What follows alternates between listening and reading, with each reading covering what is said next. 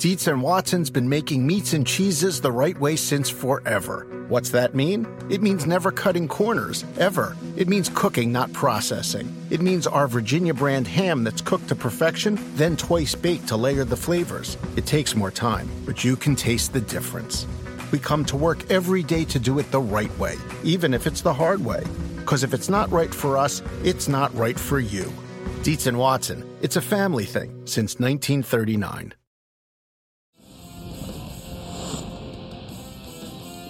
Thursday edition of PFTPM. Myles Simmons, Mike Florio, Kellen Mond coming up. An extended interview with the Texas A&M quarterback.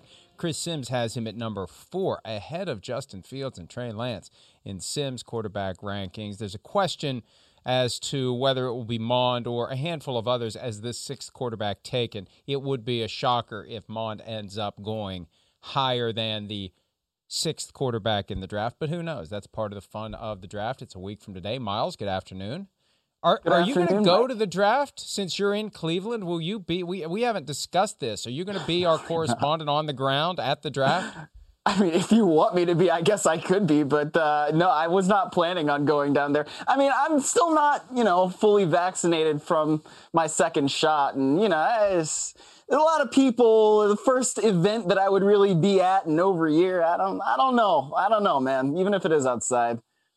Smart move your call. One thing you will learn about me in time much to your surprise i am not as big of a butthole as you may have heard. So whatever you want to do is fine with me. There's plenty of work to be done on draft night whether you're there or not. And i've learned over time you can be more productive and more effective and more efficient if you're actually at home watching it on tv working your cell phone device and actually posting content at PFT, which is what we'll be doing all night long, the first night of the draft, into the second night of the draft, and all day on Saturday to wrap up the draft. All right, before we get there, we have one bit of old business that has become new business because a certain old man quarterback would like us to get off his lawn. Myles Simmons has found a very unlikely ally in Tom Brady because Tom Brady, not a fan of the rules that have dramatically expanded the numbers that can be worn. And it's not just single digit expansion, as it dawned on me today when I looked more closely and thought more thoroughly or at all about what this means. You're going to have expansion of linebackers from one all the way up to 59. So you can have linebackers in the teens, in the 20s, in the 30s, in the 40s. You can have running backs in the 80s. You can have tight ends from one all the way up to 49 and then 80 to 89. Previously, tight ends were just 80 to 89. So it is going to be revolutionary for the NFL. Tom Brady thinks it's stupid. Tom Brady thinks it's going to result in a lot of bad football. I still don't understand that, Myles. Since you're the anti single digit number person with within PFT. I want you to make the case as to why, from a football standpoint, not cosmetic, but from a football standpoint, this is a bad idea.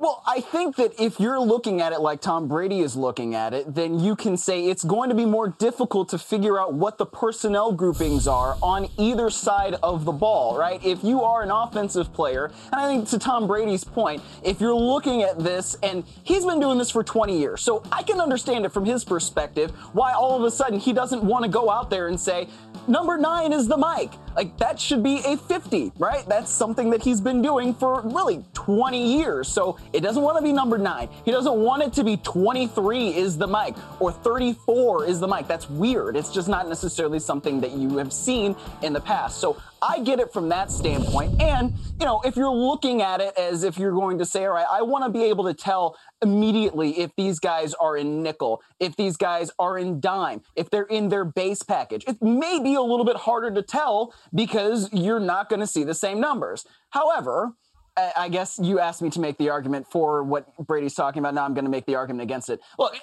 you're watching film all week. So a lot of times, guys, when they're in the locker room and they're eh, when before when we still were able to go into the locker room and we weren't just doing these things on Zoom, and they would talk about different players on other teams, they would refer to them as numbers. Right. So, you know, if you were talking about whoever it is and this cornerback is on the other team, usually you'd say, yeah, 23 is really good. We know that he does a lot of things with press coverage and all that. So I they're going to know who guys are, you know, and Brady may say, well, they're going to be, it's going to be easier for them to get off a blitz toward me. Like maybe, but you're still going to know who it is because you've been watching film all week. And no matter what, if you're Tom Brady, you've seen the blitz before. So I think Tom Brady's going to be okay. Well, and, and that's the thing that bothers me about this. Two things bother me about it. First of all, you have studied film all week. You know who the players are. You know who number five is. You know he's a linebacker. You know that there's a, a an outside linebacker who wears 17, like Rashad Weaver from Pitt wants to do at the next level. And you better make sure you're classified as a linebacker, not a defensive end, because if you're a defensive end, fewer numbers available. The other thing that bothers me is this why are we just hearing about this after the change is made? It's not like it was some secret proposal. Remember a few years ago when they put in the rule about lowering the helmet and making contact with an opponent, and that just came out of the blue? That was literally a rule that they drafted up at night at the league meetings and didn't tell anyone about until the owners voted on it. There was no opportunity for anyone to say, maybe this isn't a good idea. And I think they wanted it that way. After the fact, people were saying maybe this isn't a good idea, and we've seen that maybe it wasn't. This was out there. It was a trending topic. It was a big deal. Guys on his team, Leonard Fournette, talking about moving to number seven. Guys were discussing this. This was well known in NFL circles. And I, don't know. Do I expect Tom Brady to be plugged in on what's happening in the NFL? Well, yeah, greatest NFL player of all time. I'd like to think he knows what's going on in the sport that he's mastered, right? The fact that he's complaining about it after the rule has been passed rings hollow to me because he knew or should have known about it before and should have said something. I don't want to pick on Albert Breer, but I saw a tweet from Albert Breer saying, oh, yeah, uh, there were coaches who had this concern. Well, why don't you say something about it? Why didn't somebody point this out so we could have a reasoned debate? Instead of just, oh, okay, Kansas City wants to have more numbers available, and you know, teams have retired numbers, and you get into all these expanded rosters and practice squads, and it becomes a pain in the butt. Fine. There was no pushback. There was no counter. I heard no sort of counter to this. So it's it's stunning to me that Tom Brady swoops in out of the blue and is complaining about it after it's already been passed. Tom, you should have said something Tuesday. I'd like to think that Tom Brady's got the cachet to get people's attention. Maybe he didn't say anything about it because he knew he wouldn't cause it from from being enacted. I don't know, but I, I sure would have had a lot more good to say about the position if he'd chimed in before it was too late. The cavalry uh, uh, uh cavalry arrived a little too late on this one, Myles how, how much you want to bet if he had said this on Tuesday or Monday, then the Buccaneers would have voted against it on Wednesday, right? I mean, like, that's the kind of influence that Tom Brady has. And he's earned that influence, especially after going to Tampa Bay and winning a Super Bowl like he did. But I think you're right. Look, I, I don't know that any real trepidation expressed by coaches or players or anybody would have changed the outcome of this. But this has been universally praised, except for people like me uh, by pretty much everybody, right? I mean, you were into it. Everybody else in our PFT group text was into it. All the players seem to be really into it. And really, if you look at it, it's basically just like the college game. I mean, guys have all kinds of different numbers in college, and different teams still end up winning a lot of games, and it doesn't seem to mess things up there either. So I think I'm going to the other side on this. I think I told you the other day, I'm like in the acceptance stage of grief. So now I don't know what really is after that, but I probably am there, especially because like, look, when you when you're calling it dumb just because guys are gonna have different numbers at this point, it's like, dude, the, the rule's already there, man. I don't know. It's uh, it's time to move on to something else. The the reality of whatever strategic benefit there may have, I, I I'm not buying it in part because you mentioned that in college the numbers have been all over the place for a long time. If there was any benefit, if there was any potential confusion, Nick Saban would have been using it as a sword by now. I, I really don't think that there is a benefit. I don't get it. I really do think Tom Brady, even though his body has been impervious to aging, I think, you know, under that that TB12 manicured exterior, He's the old dude sitting on his porch with a cooler full of beer saying, Get off my lawn. He he he's he's like the it's like the portrait of Dorian Gray, but the aging is happening under his skin. He's secretly an 85 year old man who is pissed off at the world and doesn't like all these newfangled rules. That's my only explanation for it, Myles. Well, he's 127 in football years, basically. So I think it makes sense when he's done, done this for as long as he's done it at a high level as he's played it at, for him to say, I don't want this to change. I don't like this and get off of my lawn. I frankly understand it from his perspective. I really do. Because when you've been calling out the, the same number as the Mike for 20 years, going into his 21st season, you don't want to change that. And fortunately, I mean, for him, unless, you know, these guys aren't really superstars, there probably aren't going to be that many dudes who end up changing their numbers, you know, because they're going to have to pay to buy out all of that inventory in order to do it. So maybe by, by he way, retires after this year, but I don't know. I, have got a story that may be coming soon on PFT Ooh. on that topic of of having to write a check and just how large of a check it could be. I'm working on it, trying to get clearance to go forward with it. Got some phone calls to make once we're done here today. Meanwhile, though, we will move on. it, it is strange that Tom Brady would pick this of all hills to die on because he's never been that guy. He's never been, has he been? Has he ever been complain about rules guy? I don't think so. I mean, they changed rules for him, right? I mean, you know, you couldn't hit the quarterback low and all those different types of things. So I don't there's know. one rule they, they didn't change. There's one rule they didn't change. There's one rule they enforced very aggressively against Tom Brady. That's the only okay, rule he ever would have complained about. That and don't yeah. and, and don't and don't throw away your cell phone. Uh, yes, exactly. Don't don't underinflate the balls and don't throw your cell phone into the river. Those are two rules very important that would apply to Tom Brady before this one. And uh, I just I don't I don't see it. I think of all the players in the league, I, the fact that it's him makes it even more compelling. Giants general manager Dave Gettleman spoke to the media today in advance of the 2021 draft. Here he is on the important subject of how to properly scout college players who opted out of the 2020 season due to the pandemic. Here's Gettleman. It's going to be interesting. This, some of the opt out kids did a great job, showed up at their pro days and and just, you know, uh, were outstanding outstanding. And there were a few of those opt out guys that showed up and looking like me, you know. So so it's it's uh, that wasn't real good on for them, you know. But but that you know, so it's you do it on a case by case basis, Ryan. You you look at the film and you know you come up with it and you make a decision. Dude on the right started to laugh, started to smile, and then he thought, ah, boss may see this at some point. I'm gonna, I'm gonna, I'm gonna straighten up quickly. But uh, hey, I, I don't know that I'm to fault somebody who who dealt with something that none of us ever thought we'd have to deal with in our lifetimes, where we're shut off from the world, where we're staying home, where we're avoiding other people. There's only so much that you can do at home, and everyone reacted to this differently. And if a guy has high end talent and just happens to be out of shape right now, well, you get him into your building, you whip his ass into shape, and you're going to have a hell of a football player.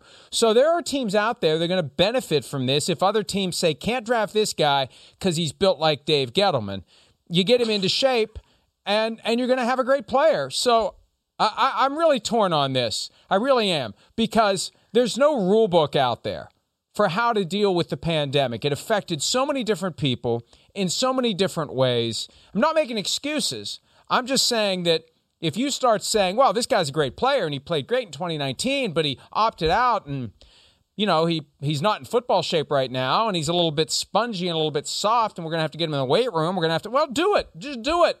He's going to be part of the team and you're you're you're going to approach it that way to get him in football shape. I just I, I think that that if you get too caught up in that, Myles, you're going to potentially pass on a guy that otherwise would have helped your football team win games.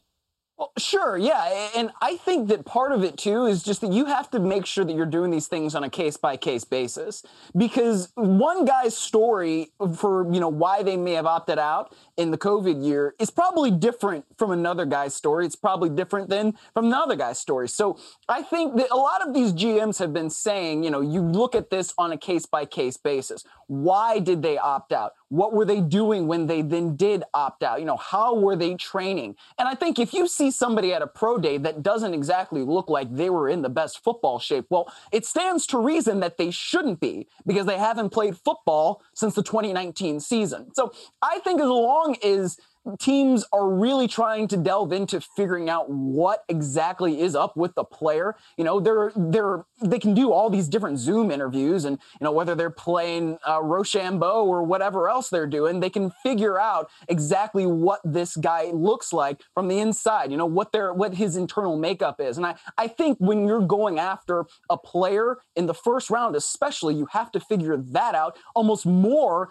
than what it, they they appear to be on tape in college because you're paying this guy millions of dollars to come in and be a star for your football team. So if they want to, if teams want to say, if Dave Gettleman wants to say, man, that guy looked like me, he's off the board, then, you know, that's fine, I guess. But I think if that's the only reason why you're doing it, then you're probably doing yourself and the team a disservice. I had no idea that Rochambeau was the alternate name for rock, paper, scissors until today. How did I live nearly 56 years and not know that. Here's Dave Gettleman talking about the possibility of trading out of the 11th spot, something he's never done. He's never traded down in round one, and the Giants haven't traded down in round one since 2006 when the Steelers jumped up to get Santonio Holmes. Here's Gettleman. We have. I've tried in the past. I, I honest, honest. I've tried to trade back, but it, it's going to be value. I'm not getting fleeced. I, I refuse to do it. And if you know somebody wants to make a bad trade back, God bless them. And but you know we've had opportunities. I've tried. You know, and there are, you have to understand the other piece of this, Dan, is sometimes you have a trade, and the guy that the team is trading up for gets picked in front of you. I've had, we've had that happen to us. We got to trade. We got to trade, and the and the so and so selects no trade, Dave. Goodbye. and they hang the phone up on me. So that happens too. I mean, it's really it's it's like it's almost becoming urban myth.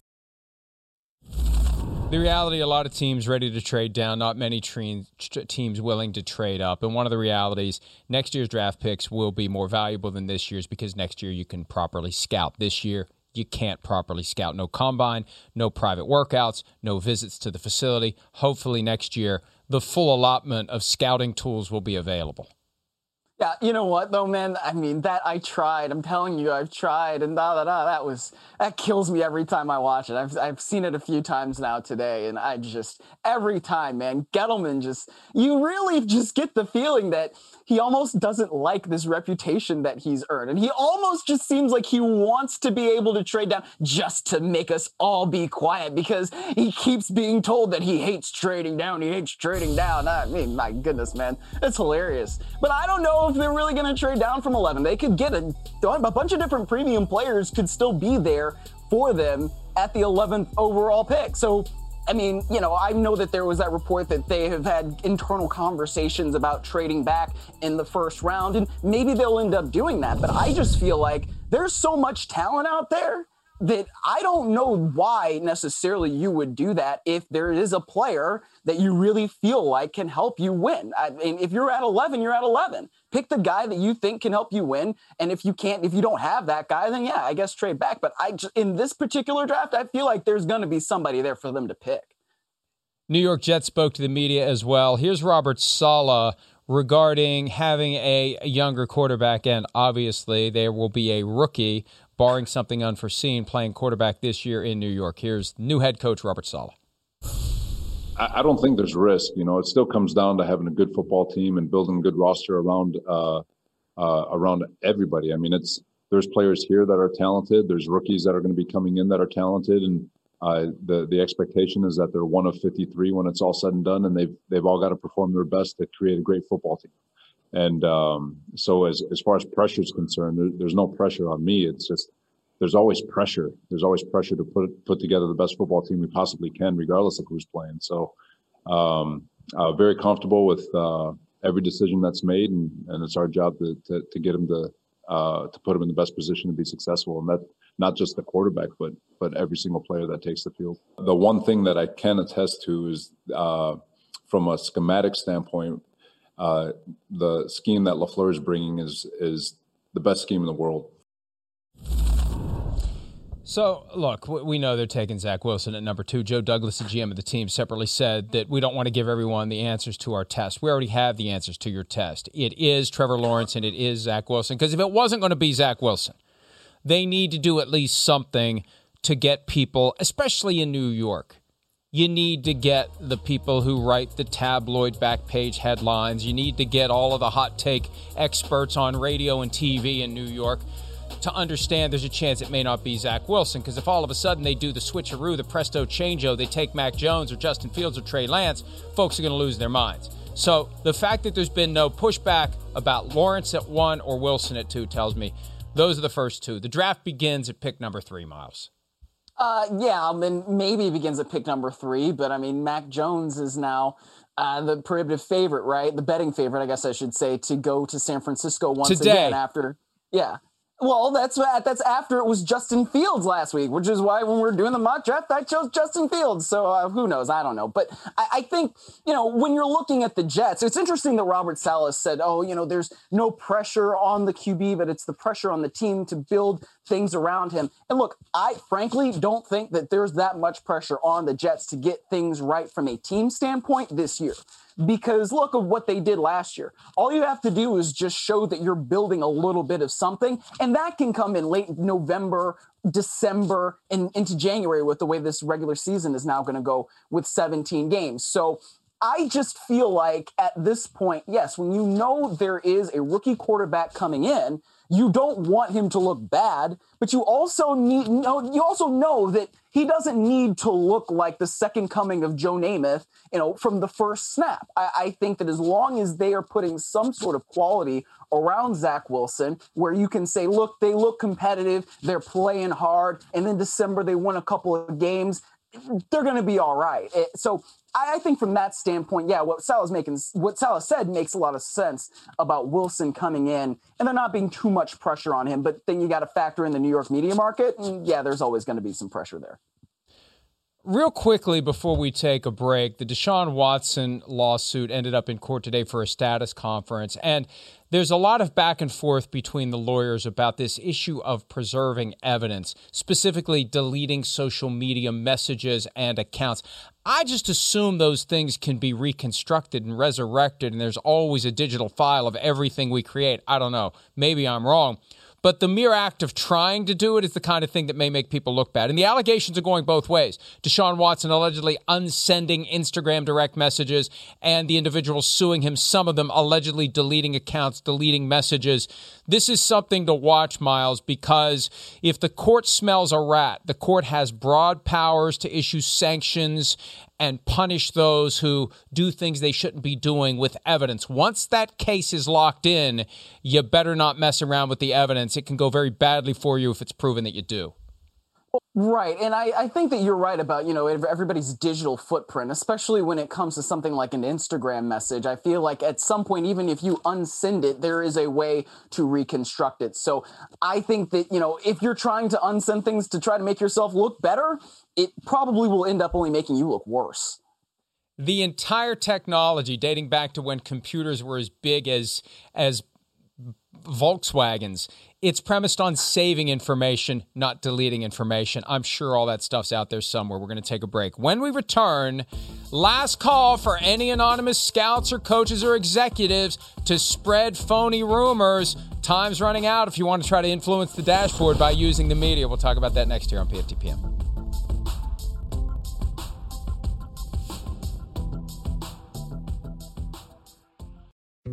Dietz and Watson's been making meats and cheeses the right way since forever. What's that mean? It means never cutting corners, ever. It means cooking, not processing. It means our Virginia brand ham that's cooked to perfection, then twice baked to layer the flavors. It takes more time, but you can taste the difference. We come to work every day to do it the right way, even if it's the hard way.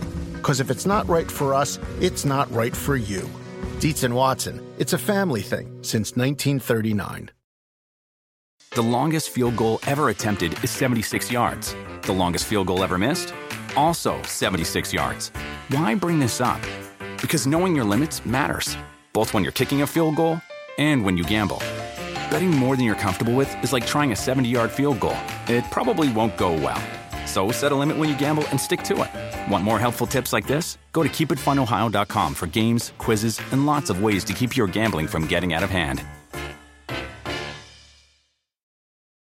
Do you want a beautiful lawn? Enter TruGreen, the easiest way to get a great lawn. Just water and mow, and they'll do the rest. Weed control, fertilization, aeration, and more. TruGreen is the official lawn care treatment provider of the PGA Tour, and they have a verified best price, which guarantees you the lowest price with no compromise on quality. You do you. Let TruGreen do your lawn care. Visit trugreen.com, T R U G R E E N.com to get the best lawn at the best price with the best people. Guaranteed.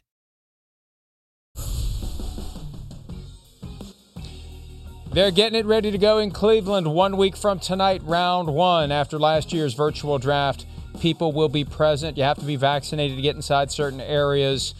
Outdoors, always been the safer option for dealing with the pandemic. Lots of people vaccinated, so it will be great to see folks out and about next week for the draft. All right, Myles, before we get to the draft, and look, this happens every year. And I thought of it today, frankly, because Tom Pelissero of NFL Media has this item with rankings of 13 quarterbacks and all of these quotes from anonymous scouts, coaches, and executives. I don't like it. I never did because anytime you traffic in those anonymous opinions, you never know, and the reader never knows. Is that person trying to manipulate the board? You say something bad against the guys you like, so they'll slide down the board to you. You'll say something good against the guys you don't like, so they'll be drafted, and someone you actually like gets pushed farther down.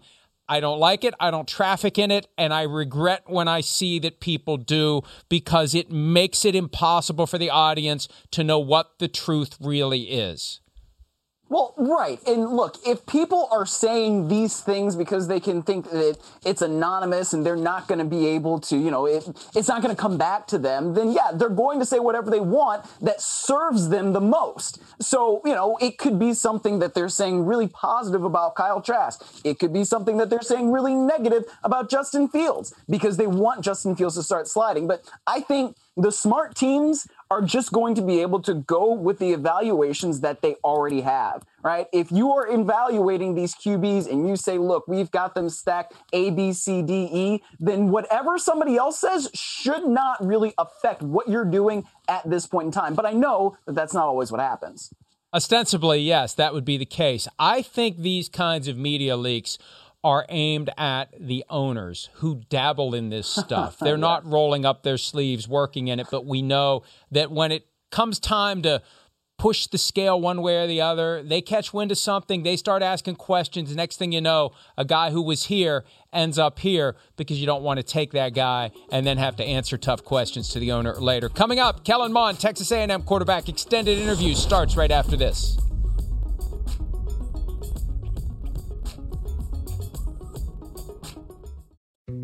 Dietz and Watson's been making meats and cheeses the right way since forever. What's that mean? It means never cutting corners, ever. It means cooking, not processing. It means our Virginia brand ham that's cooked to perfection, then twice baked to layer the flavors. It takes more time, but you can taste the difference.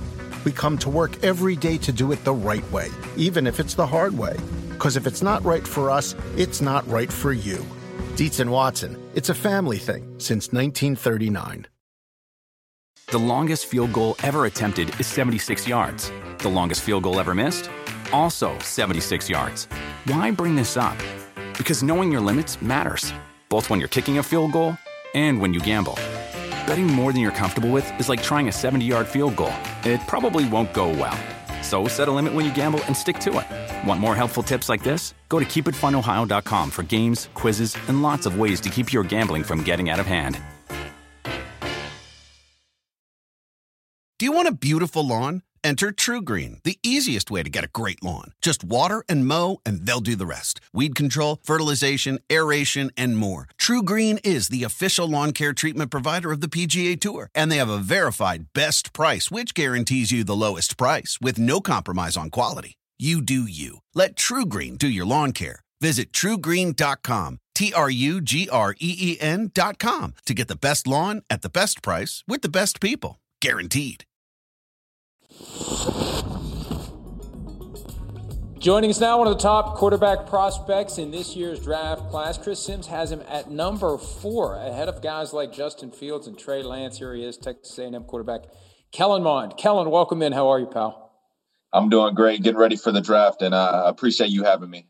Well, and it's great to talk to you. I've heard so many good things about you from Chris Sims. I decided I got to talk to this guy myself because, you know, sometimes Sims doesn't know what the hell he's talking about. I have a feeling, though, in this case, he knows what he's doing. I got a trivia question for you, though, before we get started. Are you ready for it? Yes, sir. Okay. You are one of three SEC quarterbacks with more than 9,000 career passing yards and more than 1,500 rushing yards. Can you name the other two? Uh, I think it was Dak Prescott and Tim Tebow. Ding, ding, ding, ding, ding. All right, you're one for one. There won't be any other trivia questions, but that's good. You nailed it. Yeah, that's that's pretty good company in a division like the SEC, a conference, more specifically like the SEC. Mm-hmm. So, congratulations on that accomplishment. Congratulations on all you've done. I'm also curious. You grew up in San Antonio. You're kind of caught in no man's land between the Texans and the Cowboys. Did you favor one or the other growing up, or some other team? Uh, I didn't. I didn't really have teams growing up. Uh, Andre Johnson was my favorite player uh, growing up for for whatever reason. It was a, a receiver, um, but I never I never had teams growing up. So, who was the first quarterback that you patterned yourself after? Uh, I would probably say uh, Deshaun Watson was really the main one, and so I was able to kind of watch him, you know, kind of throughout high school. Whenever I was, you know, about to kind of get in the high school ranks, and then um, you know, when I was kind of going through all my recruiting, Clemson was one of the places I went to, and um, just kind of being able to watch him and things like that it was it was amazing. What was the big factor for you to go to Texas A&M? Uh, I think me just being able to play in the SEC was huge. Uh, me being able to uh, stay closer to home, and you know, with me, uh, my support system and you know my family is huge. So being able to um, give them the opportunity to travel to all the games and um, just really to play for an amazing fan base in an incredible stadium against the best competition. So, um, you know, looking back at it four years later, I definitely could say I feel like I made the right decision. And this is a very common theme for me, but this is the first time you and I have talked, so I'm going to try it out on you as well. You got to pick where you went to college a week or so from now, you're going to get thrust into this blender that's going to tell you where you're going. What's your anxiety level with this reality that currently you don't know, we don't know, no one knows where you're going to be living and working a week from now? Uh, I mean, I really don't have anxiety levels. Um, maybe draft night, but you know, I'm, you know, I, I put in the work and uh, really for uh, 19 years, you know, since I started throwing the football. So uh, you know, at this point, it's just the waiting game, and you know, I'm I'm to be blessed, and you know, whatever team drafts me is to be blessed to have my presence, and um, you know, I can't wait to just go into the facility, you know, learn a new playbook, and just being able to um, have something new in a new city and interact with new people. Russell Wilson once told the story that he put the names of all teams in a hat, pulled one out, and it was the Seattle Seahawks. And lo and behold, that's who drafted him. Have you done anything like that? Do you have any secret list of teams? And I don't expect you to share it, but do you have, you got to have some preference if you got to pick where you would go, which team it would be, right?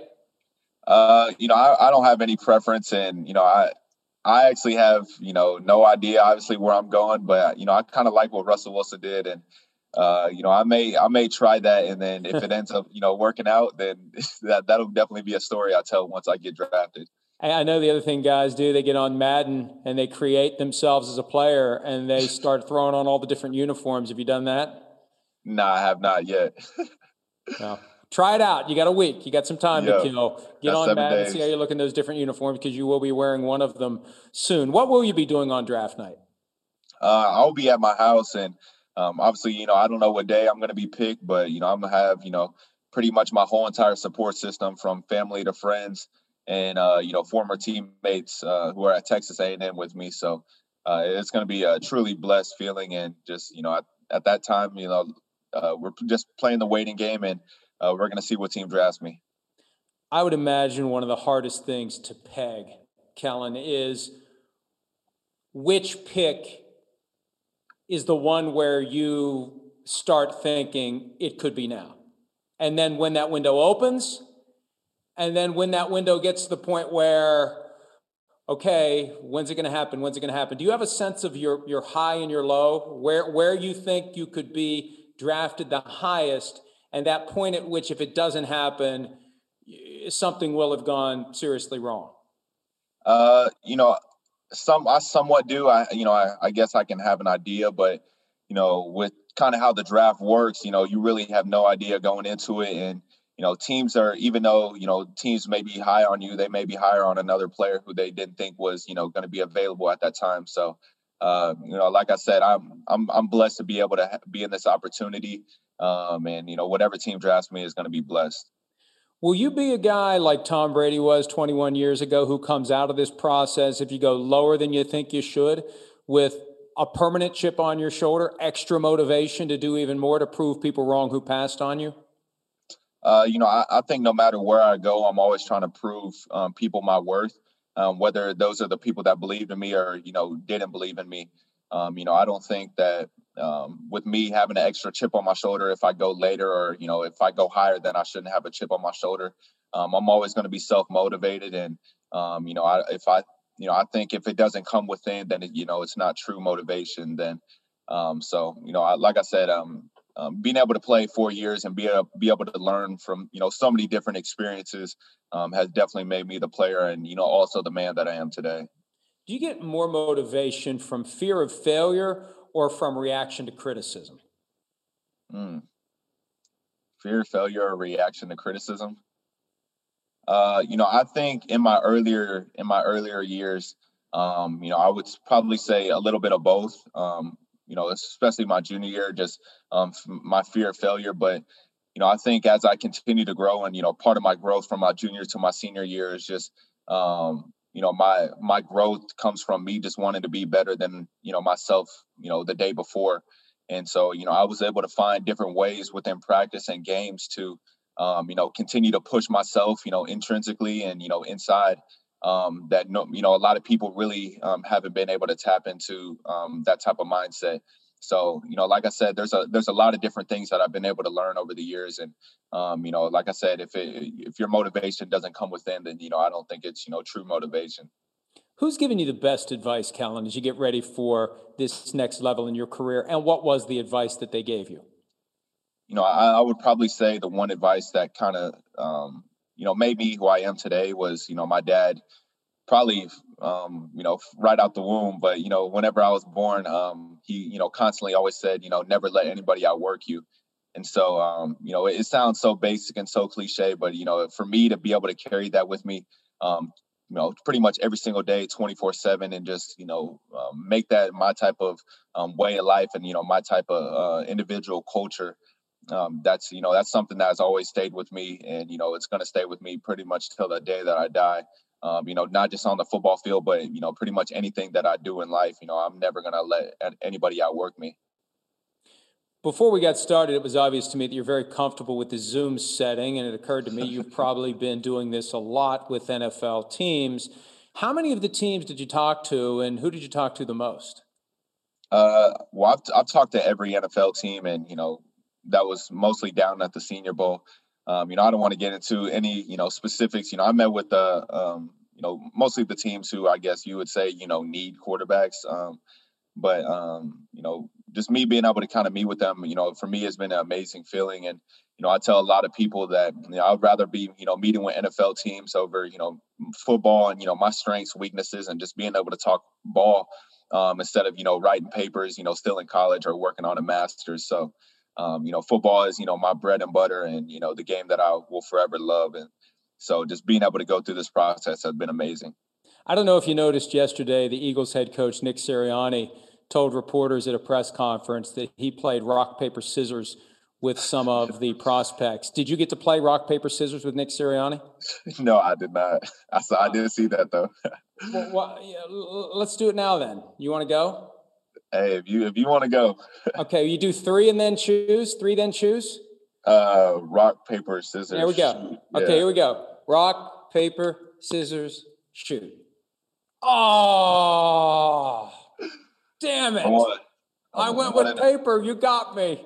All right. Want to know? Want to know? You're undefeated. You're undefeated in your NFL career. You're undefeated. It'll be that way until whenever you get on the field. And that's another area where I'm always fascinated with a young quarterback coming into the league. Is it your preference to go somewhere and sit and learn and watch and see a veteran like Patrick Mahomes did with Alex Smith four years ago? Or do you want to get thrown right into it and start week one and get your education by fire? Uh, you know, I I think that you know whatever presents itself, that I'm going to be prepared. And you know, I say that because you know in college I was the one who was thrown into the fire, so um, I've been able to learn from those type of experiences. And you know, being able to play for four years, so you know, obviously the NFL is different from college, but there's certain things that I can take um, from you know what I've learned in college, being thrown into the fire, to you know, you know, playing in the NFL, and also you know, if I was able to sit behind, you know, a back uh, a starter or even a veteran, um, you know, I think just my ability to go in and, you know, wanting to learn and just, you know, just being able to want to grasp as much information as I can and just really be able to learn so that when I'm presented with my opportunity, um, then, you know, I'm, I'm at, you know, my highest ceiling and I'm able to excel at an elite level. So, you know, no matter what happens, I think uh, I'm going to be at an elite level whenever I get on the field. And, you know, that's my goal. And, you know, that's the way that I'm always going to prepare. Chris Sims and I were brainstorming some questions today that we would ask if we were interviewing candidates. And I want to ask you one of the ones I came up with. If you couldn't play football, if football was just gone, off the table, NFL folds, CFL, all the football leagues are gone, can't play football anywhere, what would you do? Uh, I mean, well, these are actually some of the some of the questions that NFL teams ask, and you know, I, I tell them, and you know, my hobbies all involve football. Whether you know, if I'm not playing football, like on the field or you know, in meetings, I'm like watching film or I'm watching highlights or I'm watching NFL games. So, um, you know, I, I really, I honestly don't do anything else other than you know, breathe football, and you know, that's that's been who I am, and you know, that's just the type of person that I am, and you know, I think that just comes from the love of the game. Um, you know, not just you know, just be, being a quarterback and being a football player, but just being able to kind of take a step back and watch it from, I guess, a, a fan's point of view. You know, if I'm able to watch, you know, Tom Brady or Drew Brees or certain certain guys like that. You got pretty aggressive coaching from Jimbo Fisher at Texas A&M. How did that help you develop into the quarterback that you've become? Well, I think personally, uh, we're able to gel, you know, at an elite level just because you know, one, he's passionate about what he does and, you know, he wants the best out of, you know, one himself, but players. Um, but also I want the same, you know, um, you know, excellence out of my own self. And so, you know, a lot of people say, you know, how, how do you deal with Coach Fisher? But, and I tell a lot of people, you know, by the time, you know, I'm already, while he's yelling at me, getting in trouble, I've already cussed myself out. I'm already, if I throw an interception and he's waiting for me on the sideline, you know, by the time, you know, it's in the other person's hands, you know, I'm already cussing my own self out. So, you know, I, I have my own expectations of myself, and uh, you know, I, I look forward to taking those same expectations to the NFL. How do you think the offense that you ran at Texas A&M will prepare you to deal with an NFL level offense? Uh, I mean, I think it's it's almost second to none, and you know, I think one just the amount of stuff that Coach Fisher puts on my plate at the line of scrimmage, where you know I have the ability to you know change my calls in the pass and the run game, you know, get in and out of runs from one run to another or from a pass to a run or vice versa.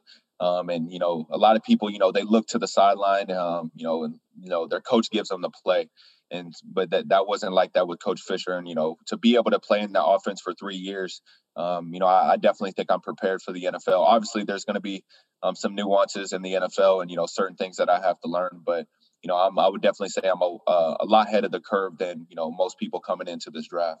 Is there a criticism of your game that really bugs you?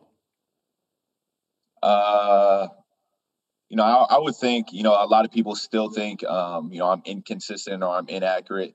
And, you know, I think like if you really want to be technical, everyone is at inaccurate or everyone is inconsistent Um, but you know, the goal of being a quarterback is to limit that inconsistency. So, um, you know, I think just with myself and you know, a lot of people compare my Florida game to, um, you know, my LSU game, which you know I would definitely say was inconsistent.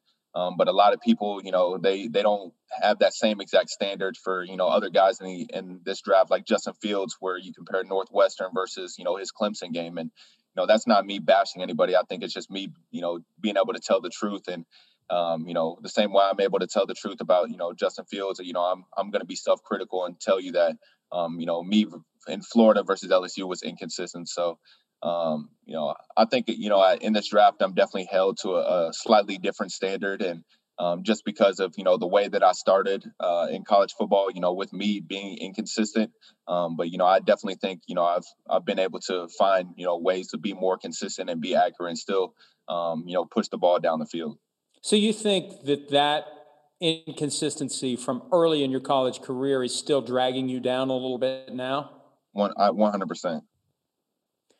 And that would seem to be one of those. And I say this all the time: if there's a concern that a team has about a guy, fine, don't take him. Let someone else take him. Maybe somebody in your division will take him, and you'll get to deal with him twice per year. Do you kind of feel that way? If someone's going to shy away from you because of things from early in your college career, they're going to get what they deserve if they pass on you. Uh, you know, I think in some ways uh, I could think like that, but you know, I think whenever I get to the NFL, you know, I, am not necessarily, um, you know, wanting to be, uh, you know, quarterbacks who um, go ahead of me. Um, you know, I, I want to be everybody, and you know, that's my mindset going into the NFL. And you know, it doesn't matter if you were drafted ahead of me, uh, before me, or you know, if you're an NFL quarterback ranked ahead of me, you know, I'm my goal, no matter what, is to you know, one prepare myself, but also prepare my teammates to you know go out and win.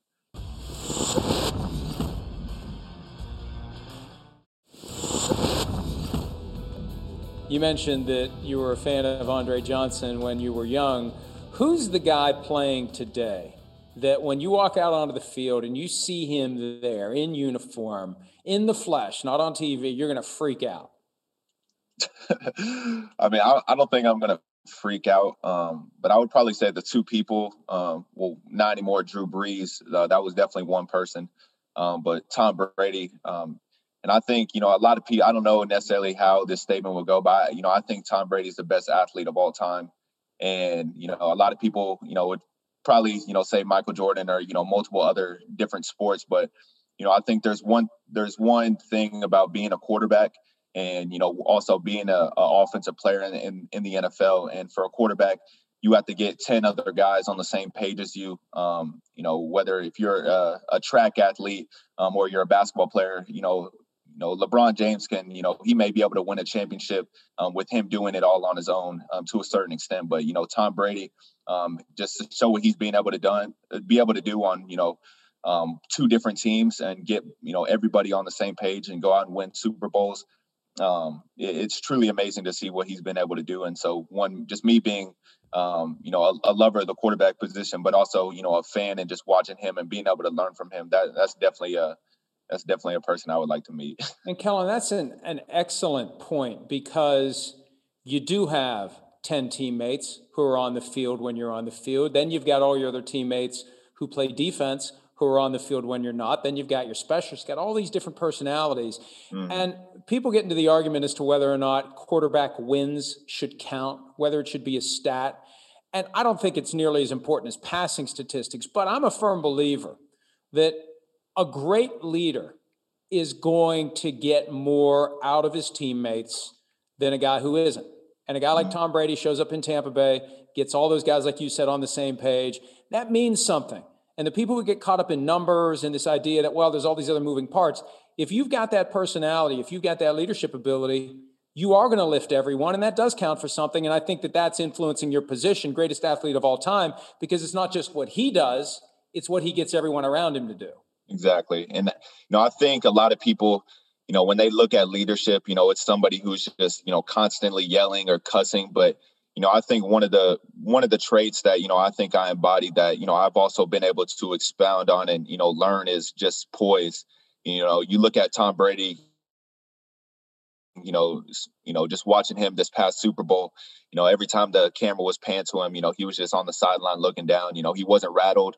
Um, you know, it doesn't matter if, you know, good things were happening or bad things were happening. You know, he's just constantly always poised. And so you see that when he's able to get onto the field, it doesn't matter the down and distance, you know, that translate over to his confidence. And, uh, you know, that's, you know, I feel like that's a huge reason why he's been able to, to have success and he continues to have success. Yeah, I agree with you completely. And who knows when it's going to stop. You're so early in your career. And the last thing you're going to be thinking about is how long you're going to play in the NFL. But when we see a guy like Tom Brady, who's going to be 44 this year, it really does suggest to me that this new age of quarterbacks, these young guys now, you know, it used to be 35 to 40. That was the window when it was done. It feels like it's now 40 to 45. And we're going to see a lot of guys playing into their 40s as the years go by. Yeah, I mean, you know, with me, uh, you know, I, I don't know when I'm going to stop playing the, uh, in the NFL. Uh, you know, but you know, I would definitely probably say that you know my body is going to have to be broken down to a certain level where you know I can't even play in the NFL. You know, I I, I love the game and you know I love everything um, from preparation uh, to you know getting you know making sure my teammates are ready and you know that's part of the preparation and you know just being able to uh, every year you have to reinvent yourself you know no matter if you're in college or you're, if you're in the nfl each and every year you know tom brady um, and even all the greats have to reinvent themselves you know guys are always trying to find ways to uh, to stop them, and you know, so them just being able to evolve and you know continue to get better, and you know, that's just certain things that I that I felt like I had to study, um, and you know, another reason why I feel like I've made um, the jumps that I made, uh, you know, going into my senior year, just being able to learn from you know elite level guys like that. When was the moment that the switch flipped for you internally and you recognized, you know what, I'm good enough at this sport to make it to the NFL? Uh, you know, I, I, think at a young age, and you know, I think just I understood the talent level that I had, and um, but I think each year in college uh, it presented something um, new to me, and I was able to learn, you know, from different experiences. And you know, you know, I talk a lot about, you know, in my opinion, I took a, a step back, um, you know, from my sophomore to my junior year, you know, my junior season, and you know, I, there was only, you know, a lot of people would kind of debate that, you know, maybe my junior season was better but you know, it was certain expectations that I had, and you know, from my sophomore year that I expected to be um, my junior year. And so, but I always tell a lot of people sometimes you have to go back, you know, a little bit just to go forward. And there were certain learning experiences, um, you know, that it, you know, if I didn't experience those certain things my junior year, that I may not be where I am today, um, mentally and physically. So. Um, you know, there was there was a lot of uh, uh, self analyzation and you know self awareness that went in uh, went into it. You know, my you know throughout quarantine, I would say, then leading up to fall camp, and you know, I think a lot of people, whenever I got back to campus, saw you know I was I was a lot different, and you know, one the way I talked, but um, just you know my mental approach and you know where uh, you know where I was trying to go um, at, a, at elite level, and you know I don't think it's any surprise that you know one I was able to have my best season, but um, you know I was able to lead um, you know in an all SEC schedule to a team nine and one, and then you know end up going into uh, you know having a tremendous senior bowl and then having a tremendous pro day. Give me the one moment one moment from your time at texas a&m that you're the most proud of. Mm. uh why can i have two sure uh you know i think one uh was the orange bowl this past year my last college game and I think it was just more of a, a, a weight off my shoulders and just kind of understanding what I've been through my whole entire college career, and uh, just you know battling so much adversity uh, and just being able to overcome everything, and just also understanding you know what I meant to my teammates. You know, so many teammates walking up to me and you know even you know uh, guys who were able to see me from my junior year to my senior year, just like kind of looking at me like I, like they tell me you know I don't know how you did it and so, um, just kind of understanding the type of respect that I have from from my team, and just knowing what type of weight was off my shoulders. Um, you know, knowing at that time, you know, I was going to the NFL, and just you know, understanding where I was, you know, at my freshman year, and you know where this program was at Texas A&M my freshman year to, you know, getting them to you know number four in the country, and um, you know a potential spot to be even be able to play in the playoffs, and you know anything can happen in the playoffs. Um, so that was definitely one of them, and then I think uh, the other one was the Florida game this past year.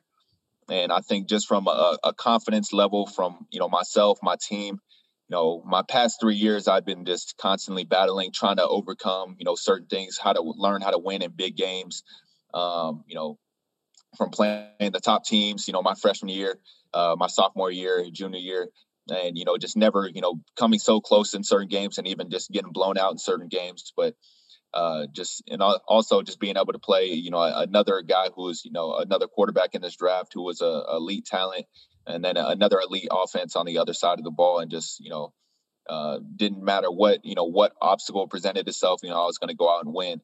And so, just I think that was kind of a catapult um, from you know myself, you know, my confidence level, um, you know, my truly um, tested my poise. And, you know, even though, you know, just to show kind of we were down in that uh, third and fourth quarter and just to come back and win like that. And so um, I would definitely say, that, you know, that kind of propelled us to, you know, what type of season that we're going to have. So the way that we finished, it was, it was definitely no surprise to any of us on the team. Last question for you, and I appreciate so much your time, but this is the most important question of the interview. Are you ready? I'm ready. Are you ready to go double or nothing, or are you going to rest at one and zero oh at rock paper scissors? Let's do double or nothing. All right, here we go. Ready? Ready? Here we go. Rock, yep. paper, scissors, shoot. Where is it? What you got? I got paper. One. Aha! We're one and one. One and I'll one. take it. I'll take it.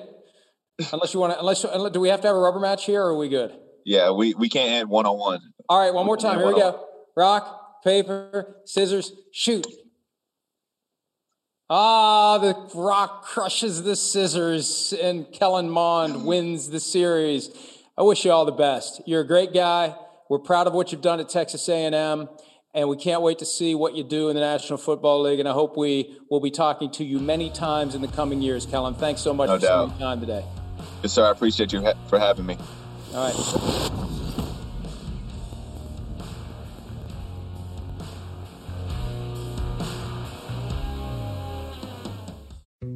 Dietz and Watson's been making meats and cheeses the right way since forever. What's that mean? It means never cutting corners, ever. It means cooking, not processing. It means our Virginia brand ham that's cooked to perfection, then twice baked to layer the flavors. It takes more time, but you can taste the difference. We come to work every day to do it the right way, even if it's the hard way. Because if it's not right for us, it's not right for you. Dietz and Watson, it's a family thing since 1939. The longest field goal ever attempted is 76 yards. The longest field goal ever missed? Also 76 yards. Why bring this up?